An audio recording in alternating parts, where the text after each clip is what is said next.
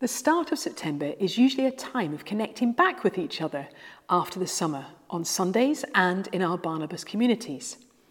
There are also opportunities to connect with people who are new to the city students arriving for study, people relocating because of jobs or other life changes, as well as relationships with our ongoing friends, neighbours, and work colleagues. Of course, the start of this academic year is very different, with significant uncertainty around due to the effects of COVID 19 and the ongoing lockdown. Therefore, one of the most important connections we can make as followers of Jesus is with our story of faith in God. We are part of a greater story that is not limited by current circumstances. In order to do that, this September, we're jumping into the story of Ruth. In this short book, we see Ruth encountering difficulty and uncertainty. We can learn so much from her commitment to the people around her and to God, and how she responds in the face of significant instability and loss. Although the title of the book indicates one individual, it's actually the story of a number of related people who work together through this time. The first chapter focuses on Naomi, Ruth's mother in law. So I'm reading from Ruth chapter 1. In the days when the judges ruled, there was a famine in the land. So a man from Bethlehem in Judah, together with his wife and two sons, went to live for a while in the country of Moab. The man's name was Elimelech, his wife's name was Naomi, and the names of his two sons were Mahlon and Chilion. They were Ephrathites from Bethlehem, Judah and they went to Moab and lived there. Now, Elimelech, Naomi's husband, died, and she was left with her two sons. They married Moabite women, one named Orpah and the other Ruth. After they had lived there about ten years, both Mahlon and Chilion also died, and Naomi was left without her two sons and her husband. When Naomi heard in Moab that the Lord had come to the aid of his people by providing food for them, she and her daughters in law prepared to return home from there. With her two daughters in law, she left the place where she had been living and set out on the road that would take them back to the land of Judah. Then Naomi said to her two daughters in law, Go back, each of you, to your mother's home. May the Lord show you kindness as you have shown kindness to your dead husbands and to me. May the Lord grant that each of you will find rest in the home of another husband. Then she kissed them goodbye, and they wept aloud and said to her, We will go back with you to your people. But Naomi said, Return home, my daughters. Why would you come with me? Am I going to have any more sons who could become your husbands? Return home, my daughters. I am too old to have another husband. Even if I thought there was still hope for me, even if I had a husband tonight and then gave birth to sons, would you wait until they grew up? Would you remain unmarried for them? No, my daughters, it is more bitter for me than for you, because the Lord's hand has turned against me.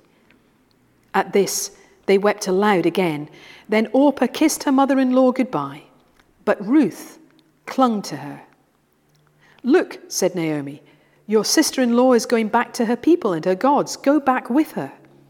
But Ruth replied, Don't urge me to leave you or to turn back from you. Where you go, I will go and where you stay, I will stay. Your people will be my people, and your God, my God. Where you die, I will die, and there I will be buried. May the Lord deal with me, be it ever so severely, if even death separates you and me. When Naomi realized that Ruth was determined to go with her, she stopped urging her. So the two women went on until they came to Bethlehem when they arrived in Bethlehem, the whole town was stirred because of them. And the women exclaimed, Can this be Naomi? Don't call me Naomi, she told them. Call me Mara, because the Almighty has made my life very bitter. I went away full, but the Lord has brought me back empty. Why call me Naomi? The Lord has afflicted me. The Almighty has brought misfortune upon me. So Naomi returned from Moab, accompanied by Ruth the Moabite, her daughter in law, arriving in Bethlehem as the barley harvest was beginning.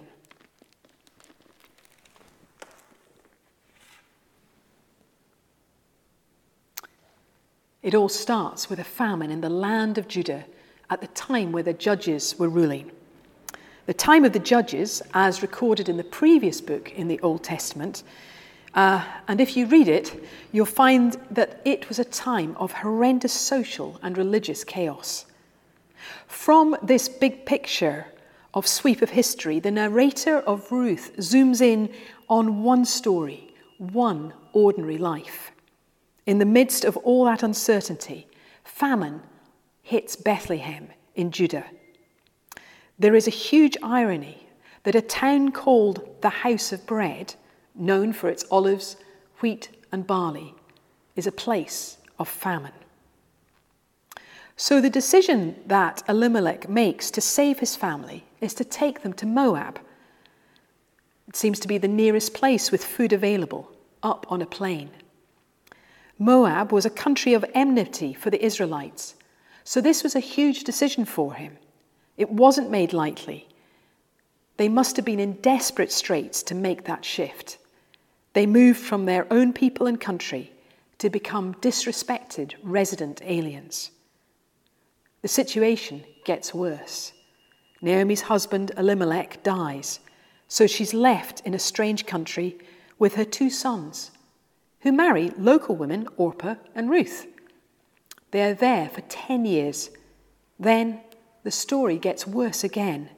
The son in laws, the sons, also die.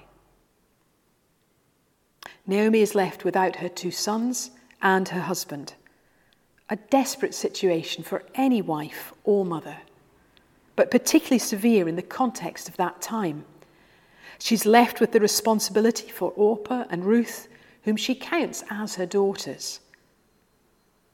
Then she hears of God's provision of food to her own people, so she makes the decision to return to Bethlehem.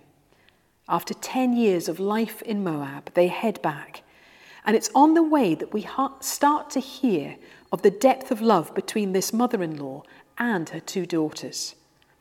First of all, Naomi realizes on the way back that this is not the best option for Orpah and Ruth. She says to them, Go back to your mother's house. That was the place where marriages were arranged from. She is caring for her daughters by saying, Go back, get yourselves husbands from where you're from. And she prays over them that God will show kindness to them. These are the first words that are spoken in this book. They show Naomi's faith. They show someone who believes that God will show kindness to Orpah and Ruth. And this covenant commitment goes beyond the boundaries of Israel. God will show kindness as they return to their country of Moab. They embrace, but they are keen to go on to Bethlehem with her. So she restates what the reality is. Naomi is hugely realistic, saying there's no way she could have children anymore. And even if she could have children, would they really wait for sons to grow up to marry them? Naomi expresses her cry of lament that the Lord's hand has gone against her. Orpah decides to follow Naomi's advice and returns to Moab, but Ruth clings on to Naomi. There's a depth of affection in this word, clung, it's used in the original Hebrew where covenants are created, strong commitments made. This sets up the extraordinary response from Ruth that we'll come to in a moment. What can we learn from Naomi? There is a raw reality with Naomi's expression of her loss. She does not hold back, she brings her lament and grief. But there are seeds of hope within this chapter. The very fact that it starts with a famine is a link from the narrator to the famines that affected the patriarchs Abraham, Isaac, and Jacob. When there's a famine that causes God's people to move, God does something. So the word famine is an echo of hope for the people in this story and for the listeners, as well as us as readers. Naomi states her situation with clarity There is nothing she can do to improve the situation for her daughters in law. She can't have children. She can't create husbands for them. She can't provide for them. More than that, her interpretation of this is that the Almighty has acted against her. So her concern for Orpah and Ruth is that, by extension, if they stay with her, if God is against her, they may find themselves in a situation where God is against them too. Hence her determination for them to go back to Moab. But even in naming the Almighty being against her, she is expressing faith because she recognizes that God is participating in their lives. There's nothing in the passage to suggest that Naomi did things wrong. It's not an Israel situation where people have sinned and God has to act. No, this is more of a Job situation where there's apparently nothing that Naomi has done these things have simply happened, they are part of life. She is in a place of huge lament, protest about loss. And yet she still says to her daughters, May God be kind to you. She believes that God can work beyond the famine, beyond the loss.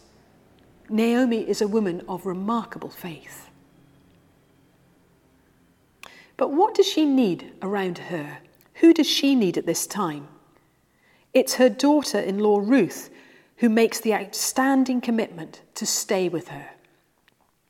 Naomi is absolutely determined for Ruth to go back to her people and her God, but Ruth is even more determined. Don't urge me to leave you or to turn back from you. Where you go, I will go, and where you go, I will stay, says Ruth. Your people will be my people, and your God, my God. Where you die, I will die, and there I will be buried. May the Lord deal with me, be it ever so severely, if even death separates you and me. They return to Bethlehem. Some people recognize Naomi. The word gets round she's come back. And Naomi's reactive response to her name, which means lovely, is a straight kickback from Naomi. Don't call me lovely. Don't call me that. Call me Mara, because the Lord, the Almighty, has made my life bitter.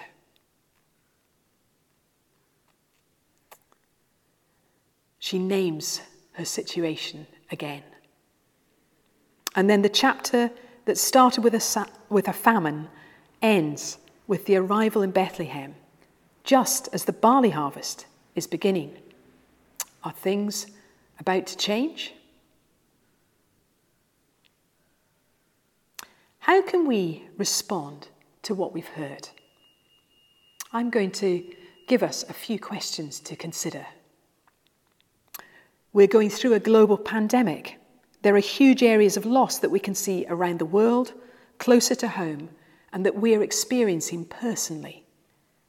You may be facing the loss of a job grieving someone who has died, or missing something as simple as not being able to sing together on Sundays, or losing the smiles on people's faces due to the masks that we wear in public.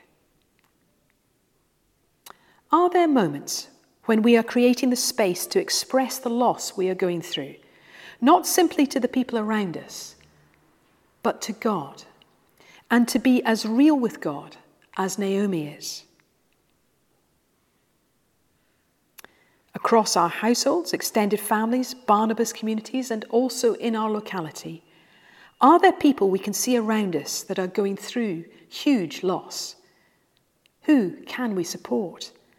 And like Ruth, lay down our own time, our own agenda to get around people and stand with them.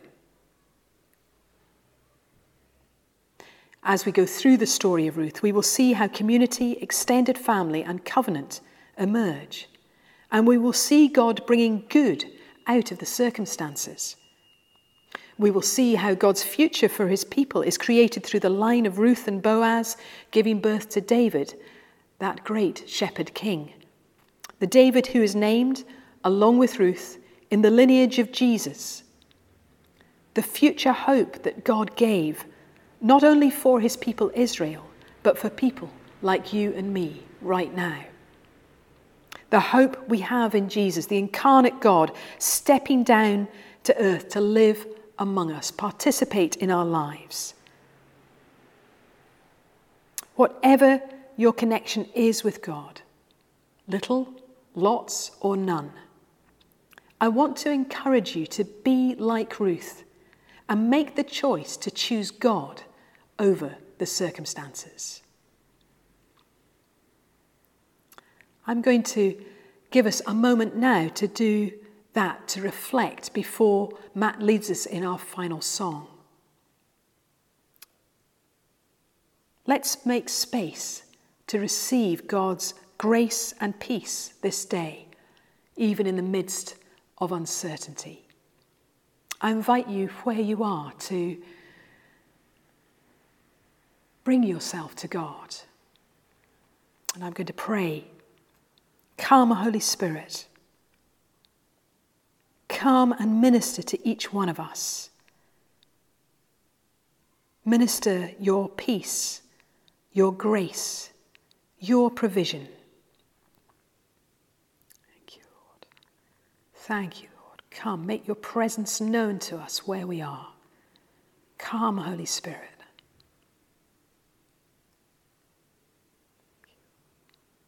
Lord, thank you for the story of Ruth, who makes that outstanding statement of faith and takes this remarkable action of commitment. Thank you for Naomi, a woman of continuing faith in the midst of huge difficulty and who will see your goodness prevail.